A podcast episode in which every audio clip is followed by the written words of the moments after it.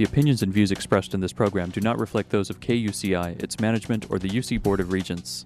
To find out more about this talk show or other talk shows broadcasting on KUCI, log on to our website at kuci.org or check out the latest program guide.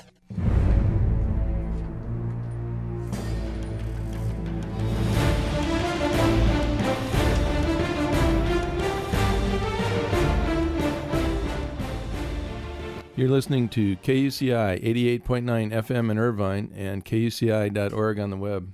Welcome to Privacy Piracy. I'm Lloyd, I'm the show's engineer, and your host is Mari Frank. Mari's a local attorney and certified information privacy professional. She's the author of several books, including Safeguard Your Identity, From Victim to Victor, and The Complete Idiot's Guide to Recovering from Identity Theft. She's testified many times in Congress and the California legislature on privacy and identity theft issues and you may have seen her on Dateline, 48 Hour, CNN, NBC, ABC, O'Reilly Factor, and many other shows, including her own 90 minute PBS television special, Protecting Yourself in the Information Age. To learn more about this radio show and our great guests, please visit kuci.org slash privacypiracy. Hey, Mari, what's our show about today? Well, our show is about a couple scary things that happen. One is stalking in the workplace in cyberspace, and the other is harassment in the workplace. And since everybody that we know works in some place or you know most people are working this is something that affects every single one of us so we're going to talk about those technology issues the privacy issues and the legal issues and we are so thrilled because we are going to be talking today with a DA from San Diego. I had read a couple of her articles and gave her a call, and we were just thrilled that Wendy Patrick is joining us. She is a San Diego County Deputy District Attorney, and she was named by her peers as one of the top 10 criminal attorneys in San Diego by the San Diego Daily Transcript. Most of her practice is trial work, and she's completed approximately 142 trials, including close to 100 criminal jury t- trials that range from hate crimes to torture to first degree murder. Scary stuff. In her current assignment in the Sex Crimes and Stalking Division, she prosecutes case in, uh, lots of cases, including vice, child molestation, and sexually violent predators. Um, she's the former chair and the current co chair of the San Diego County Bar Association's Ethics Committee, and she's one of 16 members of the California State Bar's Standing Committee on Professional Responsibility and Conduct. She's been featured as a media to- topic area expert on the radio, and we're thrilled to have her, as well as both local and international television. And she has um, presented workshops nationwide on subjects related to her book, Reading People by Random House, which was published in 2008. In addition to co authoring her book, Reading People, Miss Patrick was a contributing author to the Encyclopedia of Race and Racism and Hate Crimes, Causes, Controls, and Controversies. And she has her own column in various publications, both local and national. I, I always enjoy her articles that I read in the Daily Journal. On a personal note, this is, I thought, really fascinating. Um, Wendy Patrick holds a purple belt in karate. She's a concert violinist with the La Jolla Symphony and she plays electric violin professionally with a rock band. Is that wonderful or what? She and she one of her really uh, dear to her heart is that she holds a Master of Divinity degree, summa cum laude, from Bethel Seminary, San Diego, where she was awarded the Excellence in Preaching Award. No wonder she does such a great job for, with trials. So I want to thank you so much, Wendy, for joining us. Oh, thank you, Mari. It's a pleasure. Well, we got you right in the middle of, of a trial, so we're going to just get right to it.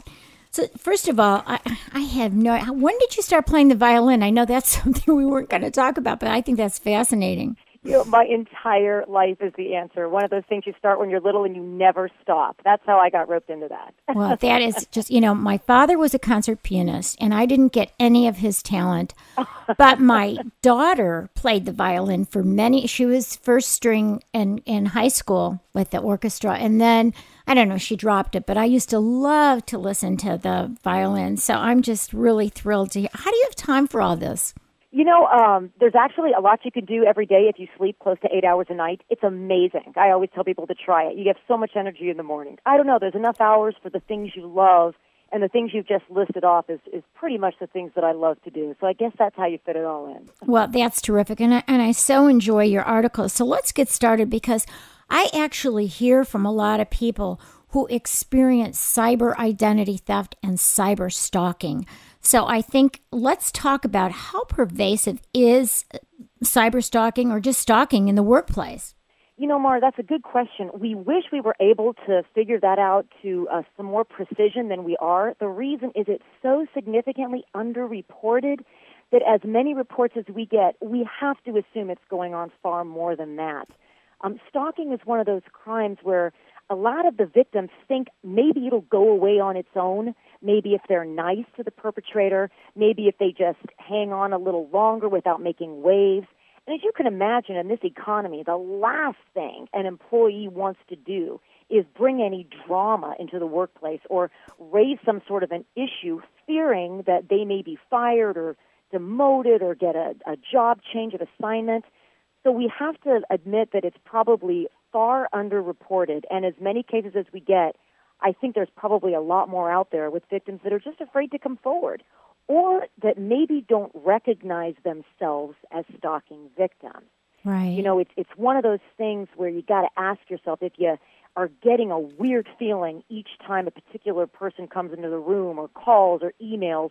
You know, one of the red flags is a lot of employees have to stop and ask themselves, why am I getting, why do I feel like this? Is it, am I getting unwanted attention or have I been threatened or followed or et cetera? So to answer your question, it's significantly underreported both online and live in the workplace. Right.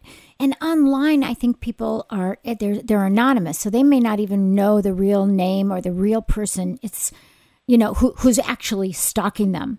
They may not know. You may, you know, get an email from someone that it looks like someone you know, but you but you're not really sure that it's that person. That's one of the scariest things about cyber stalking. And obviously with the explosion of Facebook and Twitter and LinkedIn and all these ways to communicate in cyberspace, like you said, it's created an avenue for a different kind of stalking, a stalking that all the elements are the same, but many times, like you just said, we don't have a clue where these emails are coming from. And the scary thing about cyber stalking is some of these social networking sites give people the privilege of believing that they're at liberty to share details they would never share in person. That phenomena in and of itself creates just a breeding ground for potential stalkers to look for, you know, victims that suit their fancy or or maybe even victims they know in real life and would like to sort of send uncomfortable messages to, like you said, anonymously. Or maybe they choose another identity and choose another photograph. You know, it's the big joke about, you know, Facebook and friend requests and everyone knows people that accept every friend request that comes their way, which, you know, gives someone access to a host of private information about the person, which a potential stalker could then use to follow or or stalk the person in real life in addition to online. Yes.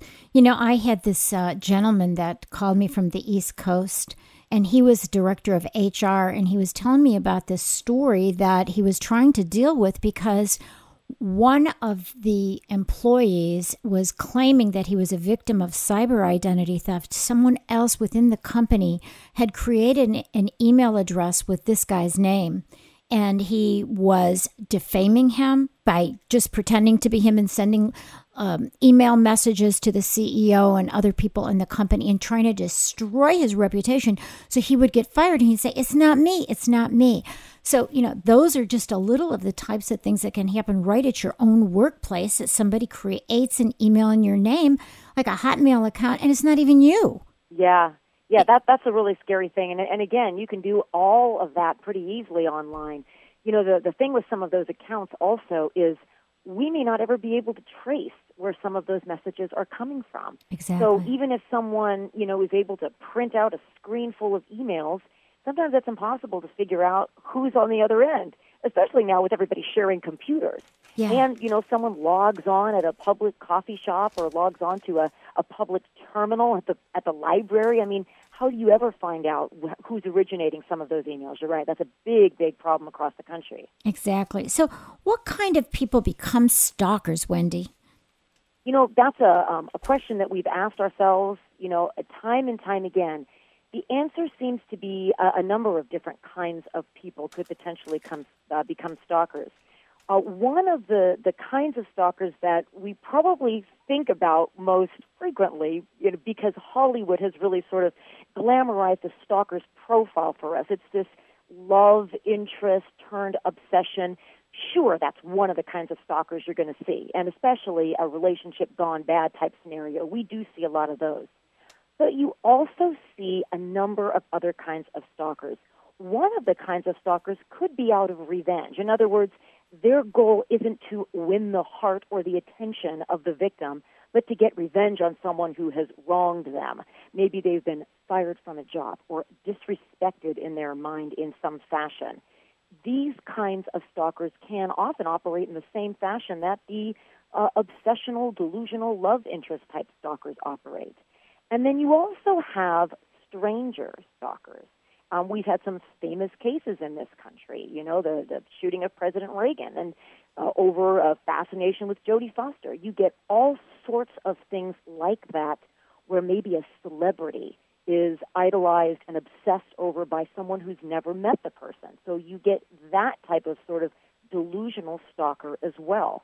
Uh, you also see what we call serial stalkers, people that go from obsession to obsession and follow and threaten a, a host of different people. Uh, regarding who becomes a stalker, boy, if, if we knew that, it would be a lot closer to eradicating this kind of crime the answer is it, it could be it could be anyone theoretically.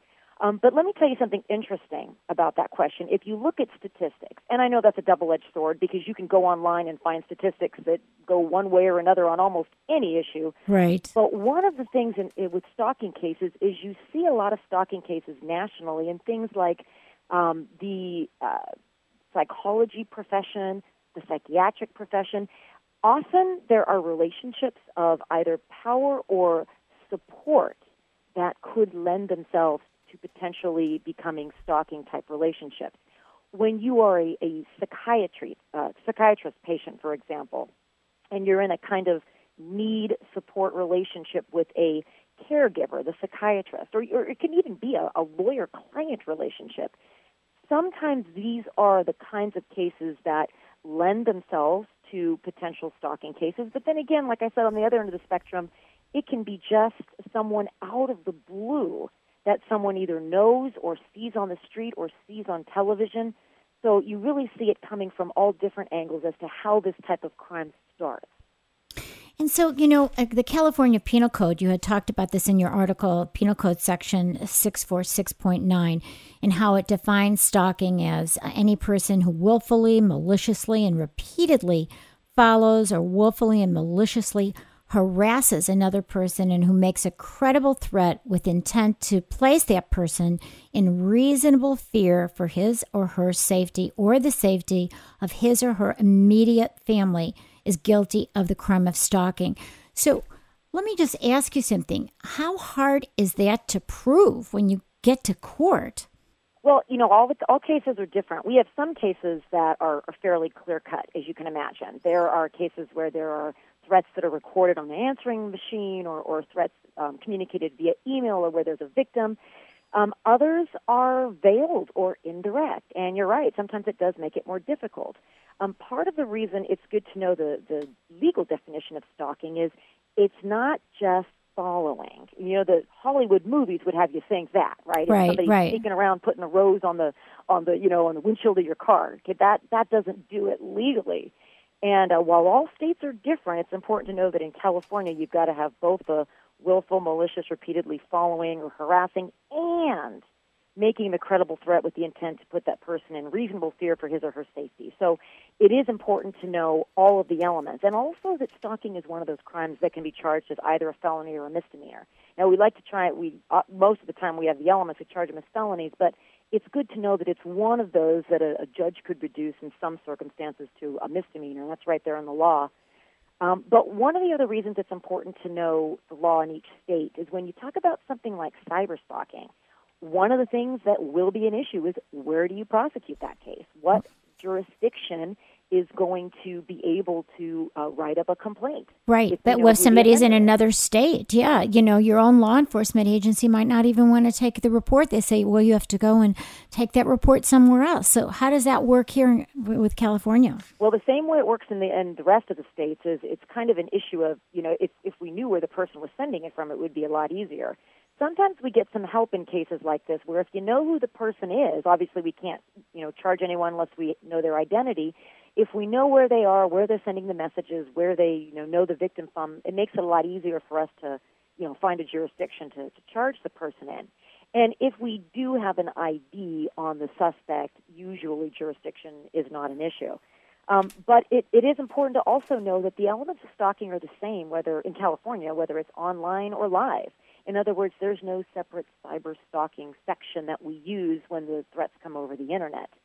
Uh, but another reason it's important to know the elements and it's important to convey the elements to potential victims is a lot of people honestly don't legally recognize themselves as being subject to these kinds of behaviors. And that's unfortunate because one of the, the things that we know from watching the news, the lead off on every hour, the, the crime stories, is that sadly, some stalking cases do end up turning deadly. Some of yes. them do. And every stalking victim worries about that. And ironically, that's one of the reasons some people don't report is they fear that it's just going to get worse for them if they say anything. And then the, the problem ends up being if something god awful happens, nobody in law enforcement knew that there was an issue. Nobody in the victim's place of work knew that this person was being uh, harassed or stalked.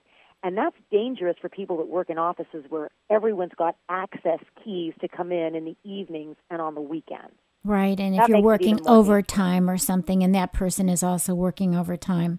Yeah. And sometimes, I don't know if you remember this uh, case out on the East Coast, but it was a, a very dramatic case where a young woman in her 20s didn't know that this guy had, um, you know, he liked her in high school and she, she didn't even know. But for him, he thought that she was shunning his advances. And he went on to this online um, information broker, DocuSearch, and he searched where she worked and he also searched and got her social security number. Well, that's what he did first. He got her social security number by buying it. And then he found out where she worked and then he went and killed her. And oh. she didn't even have a clue that this was going on. She didn't even know that he had these, you know, thoughts about her for years and years. And this is like, here she is, like six or seven years later after she graduated high school and he came and killed her. So, you know, unfortunately, on the internet, you can find out a lot about people and you can stalk them without them even knowing. Yeah. You know, it, it is. And one, one of the things that, um, especially when you talk about things going on on the internet, one of the best preventative measure, measures that, that women in particular can um, can take to heart is not to put out the type of information that would make them interesting to a stalker. And what do I mean by that? Yes. You know, if you look at, you know, internet safety tips, let's just say, uh, lots of women choose uh, photos that are not revealing. Maybe they're not even uh, a photo, but maybe an icon or something. They don't choose revealing screen names. In other words, they're sensible enough not to draw attention to themselves as an attractive prospect for a stalker. Now, the other side of the coin is, is many young women nowadays would argue, but I'm using social networking sites to meet new friends. Right. So they're in this catch 22 where they want to reveal something of themselves, their hobbies, where they live, where they go to school. But on the other side, you know, their parents and older sisters and brothers are probably saying, don't put as don't put that that level of identifying information out there for someone who wants to stalk you, like in the case you just described, yeah. to be able to find you so easily. You don't want them to know where you are each minute of the day. If you're constantly blogging all day long, you're going to be pretty easy to find for a stalker if there's something in your profile that interests that person. Right, or talk about a party that you're going to go to or a restaurant that you're going to go to. Yeah. You know, that kind of stuff somebody can just end up at the restaurant that you're at. Well, you bet. And you hope they if they're going to follow you, they end up in a public place because as you know, sometimes they end up at the person's house where Yes. nobody else is home. What was really scary when that happened, um, I went with some friends to the pageant of the Masters in Laguna in Laguna Beach last year, and we brought their teenage daughters with.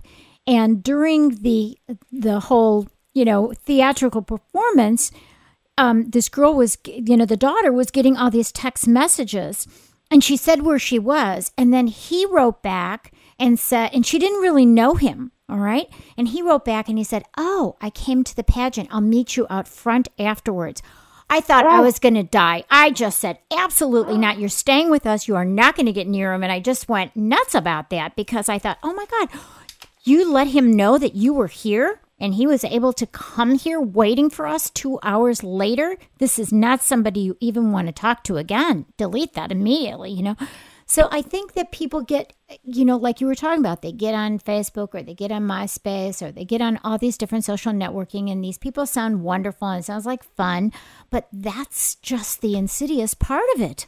Yeah, uh, it really is. And um, the the scary thing about some of those sites is it's interesting. People often cite uh, something like Facebook as somewhere where you pretty much connect with folks you know offline. That's at least one of the stereotypes of Facebook, which is very different from uh, some other sites, especially some of the dating sites that are out there, where the point is you're meeting, you're going on the site to meet people you don't know. Yes. And when you're in doing something like that and it turns ugly, it turns wrong, you're getting um, harassing messages, threatening messages, etc. You know, one of the things that people have to do is, is close that account.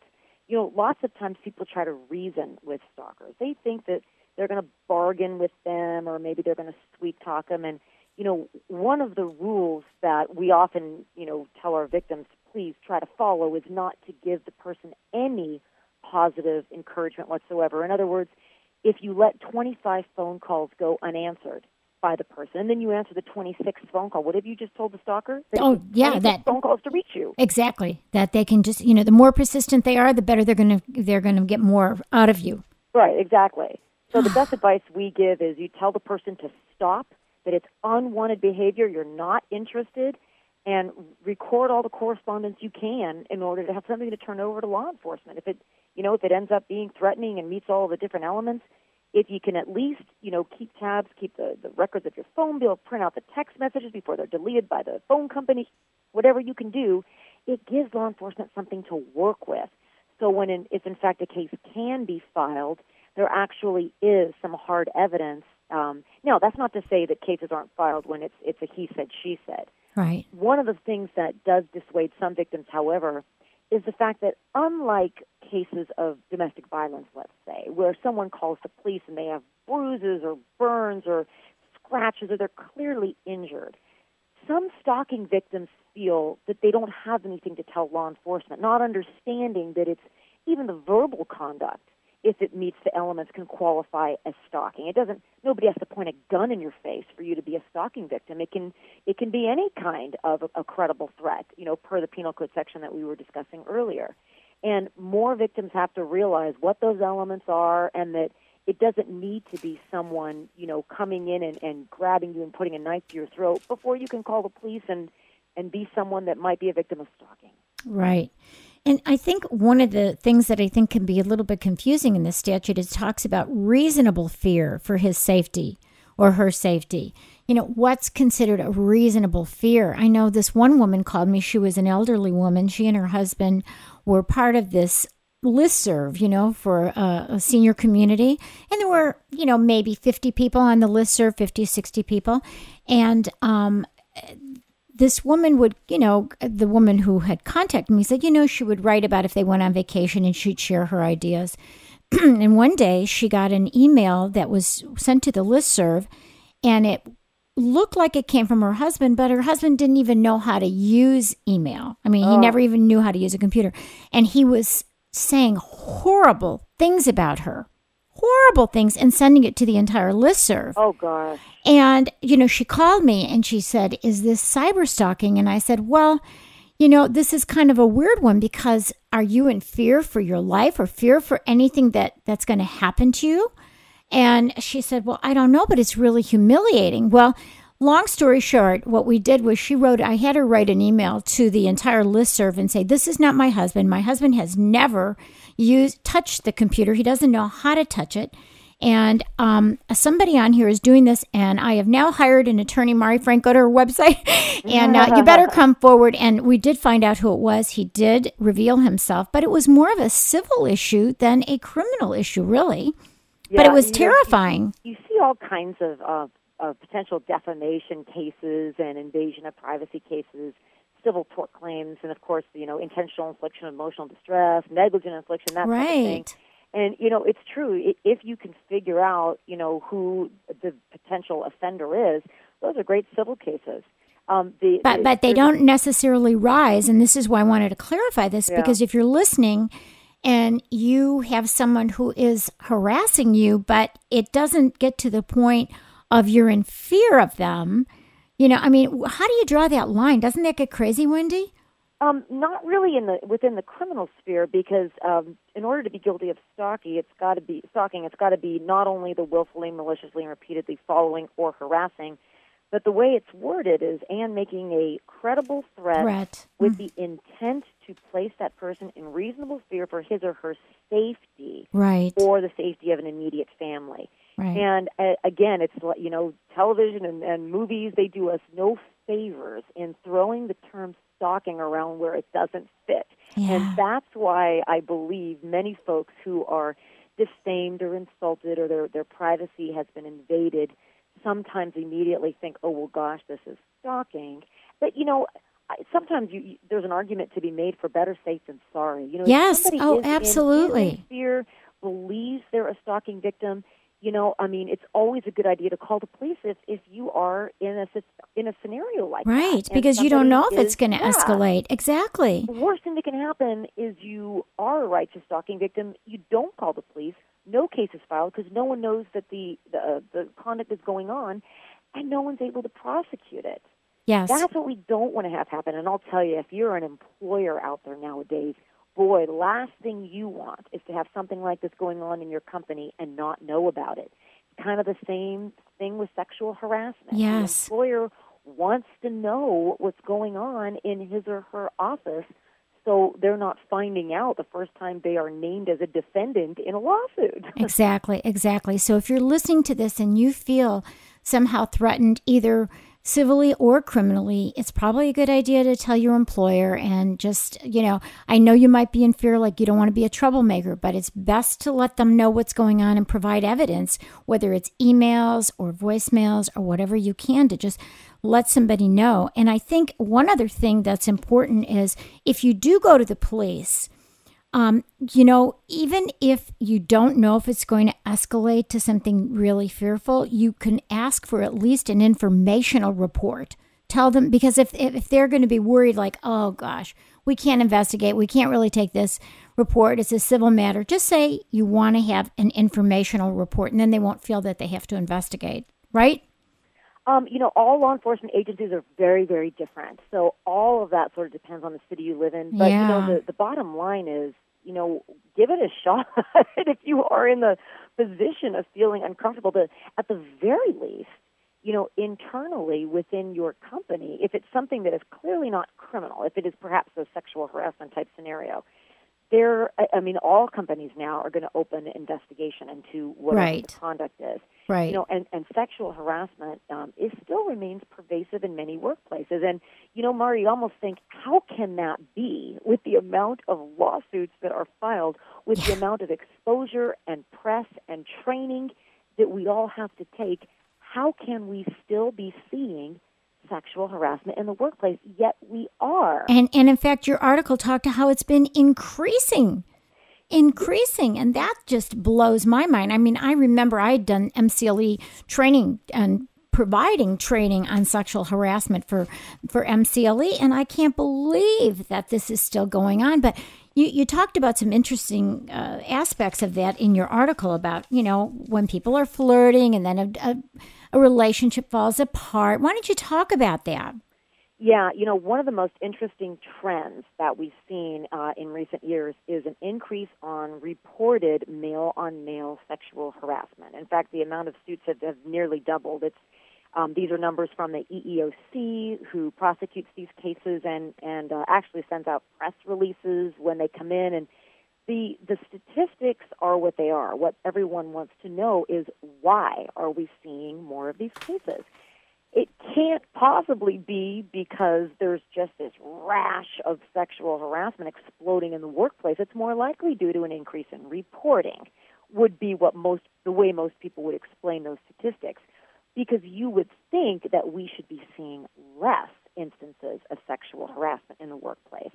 But many of the men who have been interviewed have said, I got sick of it, and I am, I qualify as a plaintiff in this type of suit, and I'm going to exercise that right. And it's, you know, nobody should have to put up with this kind of conduct in the workplace. Um, a couple of interesting points on. And you know, I just before you said that, you know, it's very closely related to stalking too, because if you uh, shun the advances and they keep bothering you and you're in fear of your safety, then that also could be some somewhat of, of stalking, right? You know, it, it could certainly turn into stalking. Yeah. It became pervasive enough and it ended up meeting the elements and the credible threat and all right. the rest of that. Yeah, and you know, the the weird thing about the, the workplace is many um, stalkers might learn about their victims in the workplace. Maybe, you know, there's a lot of people with desks sort of all out in the open and someone is passing a desk and noticing photographs or theater tickets or postcards, whatever it is that either piques the interest of a potential offender or you know gives gives a, a true offender some real good clues as to how the person is spending their private time. Right. Now certainly, you know, employees don't want to be just completely paranoid, locking up everything in their desk, and many employees don't do that. But folks that have been stalked before sometimes have learned the hard way that it's not the best idea to just sort of let it all hang out there at your workstation and, and really put all these intimate details about other areas of your life out there for everyone else to be able to see, especially if you work in a workplace where maybe there's a high turnover rate, maybe it's a temporary agency, maybe it's a setting where there are so many people working there that you can't possibly know anyone because you know we talked a little about cyber stalking. The the scary thing about a cyber stalking case is the victim not knowing whether the defendant is all the way on the other side of the world or in the cubicle next door to them. Right. There's no way of knowing. But but back to your question on sexual harassment. You know, if it is something that is going on in the workplace, uh, one of the things that many are people are doing, and that may be a little bit um, explaining the increase in reporting, is they are not standing for it. They're reporting it right away, and things are being done. Um, some of the most interesting aspects on this male on male sexual harassment, though, is that it seems to be not about sexual behavior as much as it seems to be about power, about dominance, uh-huh. about dominance, Mhm. control. You know, these sorts of issues, rather than somebody that is truly you know, harassing somebody they're sexually interested in. That doesn't seem to be the trend. Hmm. We're speaking with Wendy Patrick, who is the San Diego County Deputy District Attorney, and she was named by her peers as one of the top criminal attorneys in San Diego by the San Diego Daily Transcript. I've read several of her articles, fascinating. She does a lot of jury trials, and right now she is in uh, her current assignment in the Sex Crimes and Stalking Division. Um, and she prosecutes cases involving vice, child molestation, sexually violent predators. And she also is the co author of Reading People. And she also contributed to Encyclopedia of Race and Racism and Hate Crimes, Causes, Controls, and Controversies. And um, so Wendy's talking to us about stalking and sexual harassment. You know, I wanted to tell you this weird story about this woman who contacted me, who, and I can actually give her name because she was willing to go public. She was in the New York Times. What happened was, is she started getting men literally coming to her door and calling her about this alleged um, website that she put up or not website but you know she had put up something in something like a you know match.com it wasn't match.com but it was a, a dating site and um, apparently someone had pretended to be her cyber identity theft and they put up all this information about oh that she had you know, fantasies of being raped. And she gave out, you know, the person who created it gave her phone number in Manhattan, gave her address. Oh. So all these people started coming to her door. And finally, you know, she'd say, Get away from me. You know, I don't know who you are. And she would scream at him. She was getting terrified. So finally, one guy said, Well, look, you know, you put this up on the internet. What do you expect? And she said, Well, what do you mean? Where'd you find it? long story short, she tries to go to the Manhattan, the police in New York City, and they said, you know, there's nothing we can do. They wouldn't even take a report. Oh. And so she called me from New York. And then I said to her, Well, this is cyber identity theft. Somebody is stealing your identity. And we were able to use actually portions of the Fair Credit Reporting Act. And I said, You are entitled, as an identity theft victim, you're entitled to a police report wherever you are. That's under, you know, the Fair and Accurate Credit Transactions Act, even though this isn't financial fraud. So we were able to finally get the police involved when it got on the first page of the New York Times. oh, and then we were able to use the Fair Credit Reporting Act to get all documentation from the website because they didn't want to take down that um, that information about her. They were giving her a hard time. And um, so we were able to find out, and lo and behold, about a month later, we were able to find out that it was an old roommate from college about 10 years before. Oh, gosh. And, you know, so the perpetrator of this actually wasn't the one who was doing the harassing, you know, I mean, it was a third party harassing, and she had fear for her life, but the police wouldn't do anything until we got involved. Is that amazing? Oh, you know what? Thankfully, you got involved. Yes, yes. And there was a case like that in Orange County, California, as well. Is that this a security expert had done this? It was the first cyber stalking case that was ever prosecuted in Orange County, California. Very similar. A, a woman had dated some guy who was a security expert, and after they broke up, he put up stuff on the internet and pretty much invited men to come over to her house. Oh. So, you know, if this happens to you, definitely go to the police and make them take a police report and see if you, you know, the problem is a lot of law enforcement agencies don't have the resources to go in and actually do the kind of work that they need to do to find out who it is. Do you find that as well? Well, you know, um, resources are at a premium all over the country, and you know the the economy isn't helping us any as far as you know having more people on the force and then working in victim witness units um, to help. We have uh, obviously we're very lucky in San Diego County. We have a lot of folks that are very very dedicated to assisting stalking victims.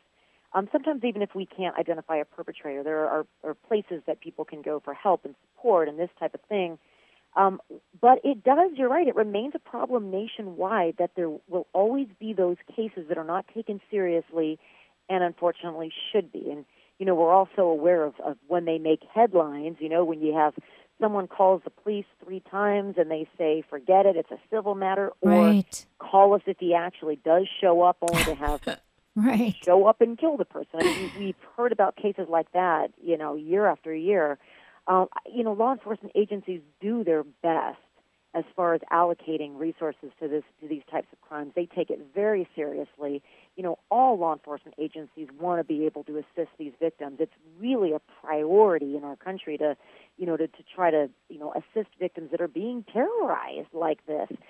Sometimes the unfortunate reality is, you know, there just maybe aren't enough squad cars to have one in front of every house where this sort of thing might be happening it's not that they don't want to allocate the resources. It sometimes is just a matter of, you know, cost and demand and, and trying to do the best they can with the resources that are available. Right. And also that, you know, they, a lot of this going on on the internet, you really have to be an internet guru. You need to be pretty savvy as far as what's going on with the computers. And fortunate, unfortunately, a lot of the law enforcement guys aren't really trained in that area of, of technology. So, you know, we don't have enough people in the technology end of it. They have to hire people outside, and there's no money for that. So, a yeah. lot of this stalking is going on technology wise too, right? You know, well, one of the things about um, about the internet, as far as you know, how familiar you are technology wise, is stalkers. Some of them will often. Um, it's easy prey for them to find a rookie someone who obviously, by the way they are communicating online, is not familiar with the ins and outs of, of cyberspace communication. That kind of person is an easier target than someone who is very savvy about the privacy settings of all the different social networking sites. And, you know, if you're on Facebook and you have 500 friends, you're probably not a, a Facebook rookie. right, right. You know, versus some of these people that, you know, are on maybe dating sites, for example, that say, sometimes they say in their profile, I'm not very good at this, or yeah. I'm not really sure how this works that is sort of a red flag for a would be stalker that this might be someone that would never be able to trace or even know how to begin thinking about tracing where a harassing or offensive communication is coming from. And the other thing, Mari, about, you know, why is cyberstalking sort of this different animal? We've talked a little bit about how people feel the liberty to um, be a little more flamboyant online than they would be in person. That goes not just for potential victims, but also for, for potential offenders. Some people have no problem asking very personal questions of other folks online that they would never right. in a million years deem it appropriate to ask in person. So in cyberspace, we've got sort of this avatar fantasy world where people are acting very differently than they act in real life. Right. To a stalker, boy, that can be, you know, someone died and went to heaven. If you're if you were interested as a stalker in finding someone to have these, you know, very intimate conversations about you know maybe sexual kinds of topics you would never pursue in real life. And like you said the anonymity of it you know unless you're going to do what that guy did show up at pageant of the master. Right right. Unless you're going to do something like that you know you could remain anonymous as long as you want. Worse than that you could remain anonymous and be making threats so that the poor victim is just walking around in a complete and constant state of paranoia not knowing whether the person is serious, whether it's somebody that lives around the corner from them, somebody at the workplace. You just don't know who it is, which is why, you know, many women especially nowadays are are really giving a second thought to how much personal information they put out there in any forum on the internet because it's not true that stalkers only come from certain classes of society. They come they could come from any class of society, from the most well-to-do professionals to you know the unemployed, to the criminal population. There's there's no way to say, oh well, I'm using an upscale social networking site to reveal my private information, so I'm safe. Nothing is potentially safe out there on the internet. Just like it wouldn't be safe to go to a cocktail party, you know, dressed in some skimpy outfit and revealing all of these fantasies of yourself. Right. Why you wouldn't do it in person? Why would you risk doing it uh, in cyberspace? Right, right. We are speaking with Wendy Patrick, who is a San Diego County Deputy District Attorney, and she is now on her current assignment in the Sex Crimes and Stalking Division, and she prosecutes cases involving vice, child molestation, sexually violent predators. That's got to be scary too. And you're listening to KUCI 88.9 FM in Irvine and KUCI.org on the net. And I'm Mari Frank, your host of Privacy Piracy. Wendy, I got to ask you now that you're in this current assignment with sexually violent predators, and you're a beautiful woman. I mean, I've seen your pictures. I mean, do you ever have any worries about this for yourself with these people or their friends? You know, everyone always has that thought in the back of their mind just to make sure, you know, you're always alert. Your keys are in your hand. You're, there's gas in your the tank of your car. You know, you all take precautions like that. But, um, you know, ironically, if you look at the statistics, most disgruntled criminals statistically, you know, believe that their own attorney has done something wrong before they go after the prosecutor. Thank God. But every time we sort of make that, you know, assumption based on statistics, you know, you open the paper and see some prosecutor was gunned down in some state. So, you know, the bottom line is is just to to live carefully in in every aspect of your life when you're in this business. And that goes for anyone involved in the criminal justice system in any capacity. You know, and especially on the topic of, of stalkers.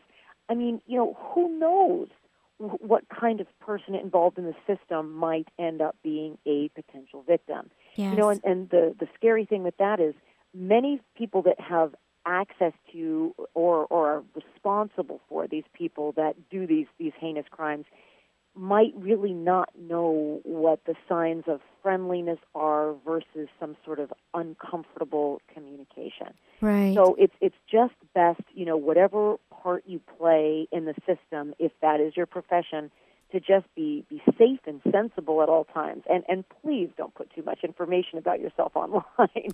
No, you know, Especially if that's what you do for a living. Exactly. You know, I remember years ago, a friend of mine was a captain in um, in the police force in L.A. Okay, with this uh, Los Angeles, uh, the Los Angeles County uh, Police uh, Sheriff's Department, and she had me read this book called "The Gift of Fear" by Gavin de Becker. Oh yes, and I remember her having. You know, we talked about that how important it is. And years ago, you know, I worked in the DA's office here in Orange County for Bill Bedsworth, who is now a fourth district uh, appellate court justice, but.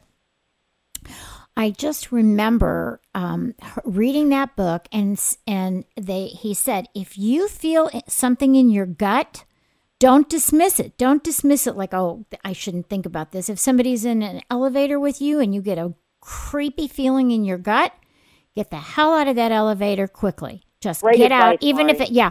And I just remember reading that. So, uh, you know, we're sitting here on the campus of the University of California in Irvine. And if you're listening to this and you have that yucky feeling inside, get away. Just get away and read that book, The Gift of Fear by Gavin de Becker. It's probably so cheap now because I remember it was years ago, but I, it was very, very interesting to read that. So, um, there were some great stories in that book. And Yes. you know, the you really just sort of nailed it when you said, you know, if if you do get that feeling for whatever reason, whether it's an elevator, whether you're crossing the street, there is no downside to getting out of the scenario. right. You know, it doesn't matter where you are, who the other person is, what what kind of a stranger they are, or or even how many people are around. Because we've seen cases where some of this stuff goes down in public. yes. So if you get that weird feeling, you know, your advice is right on. Get out of the situation before anything potentially happens. Better safe than sorry, in other words. Right. Don't worry about what the, you know, that you don't want to be rude or something. If you don't feel You good bet. about it, just get out of there. Absolutely. Well, let's talk about some things that, uh, for example, we were getting back to the sexual harassment and the um, stalking. So we have a lot of people who are driving by who are employers. So, what kind of advice do you have employers with regard to reducing sexual harassment and possible stalking behavior? Well, I'll tell you some of the um, the best ways that many employers are, are using nowadays is not just giving the employees a training, but a training and what comes at the end of the training, Mari? Enforcement. A test. yes, a test and and enforcement, so that if somebody does screw up, they get it right away. That's right. And so you know there will be consequences if you end up engaging in that kind of a conduct. But the nice thing about a test for employers and knowing that there will be enforcement if something goes wrong is employees are clearly on notice what does and doesn't constitute improper behavior in the workplace. Yeah. And like you said, they know that something will be done if they violate these rules. And many employers nowadays are, are also thinking that it's a good idea to sort of be out there among their employees. If you are, you know, the big boss in the corner office and your door's always shut, you have no way of knowing what's going on in the lunchroom over the noon hour, what jokes are being made, what posters are on the walls, what nicknames your employees are using to refer to each other.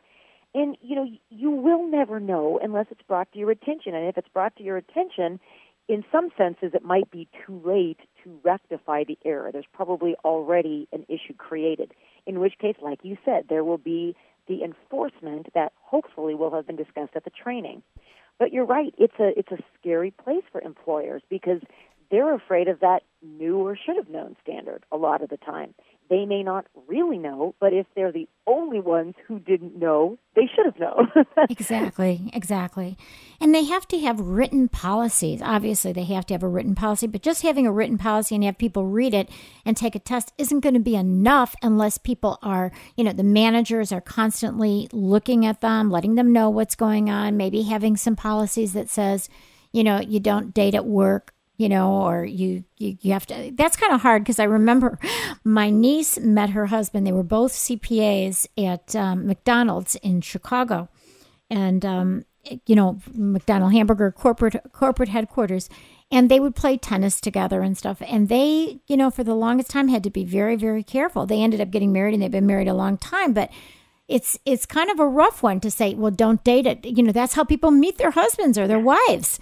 Many people say, wouldn't you rather meet somebody in, in a, who's making an income in the workplace than at a bar? Yes, yes. It's really a safer place. But then if it falls apart, or if you know, if a manager falls in love with someone who works for him, then that could be a worse problem than just somebody who's a peer at the same level of you uh, that you, know, you are. That is such a hot button issue in workplaces. It just comes up all over the place. You get, you know, people claiming favoritism because so and so is dating the boss or dating an, a, a superior. You know, those issues are will probably always be present to some extent if you are at a workplace that doesn't have any kind of policy against dating. And, and you're absolutely right. It not only, if you have that kind of a policy, not only should it be in writing, but it should be discussed frequently enough to where no one can claim they didn't know about it. Right, right. But you always have that kind of thing um, raising its ugly head as, well, gosh, is this actionable? Now, I mean, it even some, happens there in are some circumstances in which it could be actionable if it is pervasive enough to where it actually is creating a hostile work environment. Right. You know, and there's some some case law on that issue, one uh, uh, both ways, when it is and when it isn't. But nonetheless, you know, you get more and more people that are willing to file claims. And interestingly, uh, and this will probably come as no surprise to you, Mari, many of these people are suing for, for retaliation. Right. And some courts are saying you know, the original behavior you called harassment would not have stood up in court, but your retaliation claim will. Yes. So isn't that ironic? Yeah, said if they if they move the they move the victim to a, you know I've I've done mediations of those kinds of cases many times. They'll say, well, what we did was you know they move the victim to a different job. And then, of course, the, the victim really liked the other job and didn't right. want to go to the new job. And they said, well, we were doing that to protect her or him. Protective bias. You hear yeah, that and that's time. baloney because, you know, what they should be doing is taking some action against the manager. But if the manager is the manager in marketing and he's bringing in a ton of money, there's some political issues about that. Oh, it, which it I, is so difficult, yes, Mari. Yeah. Is, I mean, there are issues all over the place with those types of things. And, and you're going to have that when you've got men and women working together or or you know it even happens in same-sex workplaces. There are issues of power and control and friendship and alliances and loyalty and that's probably never going to go away. The best we can do is like you suggested you have a good written policy you have good training you know you test them on their knowledge of the policy and you let them know there will be consequences and enforcement and at the very least a full investigation if one of these types of things is alleged and we're not talking just about big companies. So, you know, if you're driving by and you're listening to this and you say, oh, I have a small office, maybe there's only 10 of us. Hey, these same laws apply right. to whether you are a tiny company or you are a large company or you're a law firm. I mean, I, I've actually done a lot of mediations when law firms were involved, and you would think of all the places that you wouldn't find sexual harassment. it would be a law firm, but it's all, again, about power. But, you know, I wanted to ask you, Wendy, you know, years ago when I worked in the um, in the DA's office, and I worked on some child molestation cases. I worked in writs and appeals, and I wanted to ask you about what parents should do because we hear about these child molestations. I remember I worked on one case that was so egregious. He was a Sunday school teacher that everybody loved. I mean, this is the typical one, right? That everybody loves him. right. And um, he was molesting all of these little boys, all these little seven year olds and eight year olds. So I'm now that you're prosecuting these cases, what are some important things that we should be telling parents to do and what not to do with their kids? You know, I'll tell you nowadays it's important to know anybody's history that is in the has that capacity where they're in charge of kids because you're absolutely right. It you know, if you are a child molester, of course you're going to gravitate towards jobs that gives you access to kids and that kind of a trusting type of relationship. You know, the interesting thing about especially some of these sexually violent predator cases, you you can't tell these people by looking. They don't look different. They don't act different. They may be highly intelligent. They may have a number of degrees and good jobs. And they may but, be married with their own kids, and right? They may be married with their own kids. That is absolutely true you know, one of the things at the very least, you know, we talked, we just finished talking about all the bad things about the internet. One of the good things about the internet is it has made it a lot easier to use websites that list sex offenders, whether it's serious sex offenders, not serious, whatever it is. It's made it a lot easier for citizens to be able to check on who's who in their neighborhood.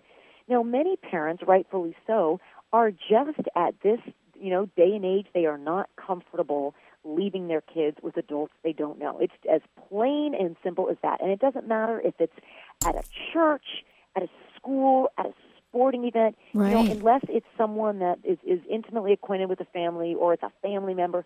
Many parents just say, I'm not going to take the risk of, of really, you know, subjecting a child to some behavior that could change their life. You know, it's just not worth it. And many more parents are, are taking that route. Um, and if it's somebody that the you may even find people that are employed by school districts that you know find themselves getting charged with some of this stuff. Right. So it's just it's a it's a difficult um, scenario.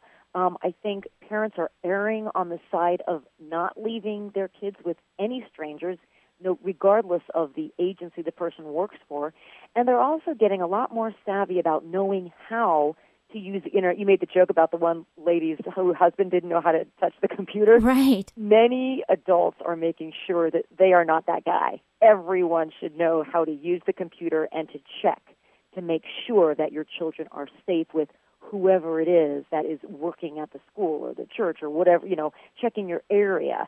Um, everyone should know how to do that. It's just smart business nowadays in, in ensuring safety for the community and for your kids.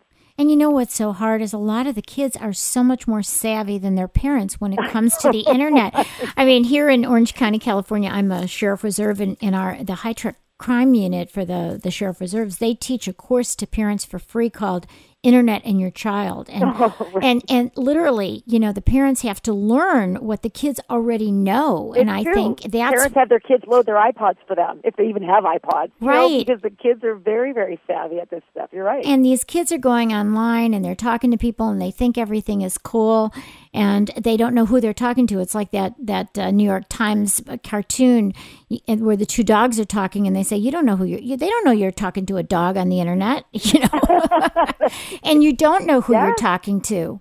Yeah. And, and that is just uh, what is so frightening. Well, especially when you get some of the cases where these kids are talking to, you know, 30 or 40 somethings that are posing as six and seven year olds, 10 year olds, 12 year olds, you know, preteens or whatever it is on the internet to Yeah. try to hook up meetings. Right. You know, try to arrange a play date, and you're talking to a 40 year old guy. I mean, that stuff happens. You, we see that's the kind of thing that some of these scary shows are made of. Right. Is people that do that. You know, shows like To Catch a Predator, Dateline, all the all the high profile reality type Right. shows. A lot of them start with that. And you know, what the, the thing they always say when they get caught is that it's their first time. right, right, right, we don't think that's probably What is it? Dateline? Is it is it Dateline that I watch and these guys do this? I It's mean, bad luck. You get caught on your first time doing that. Yeah, yeah, so. exactly, exactly.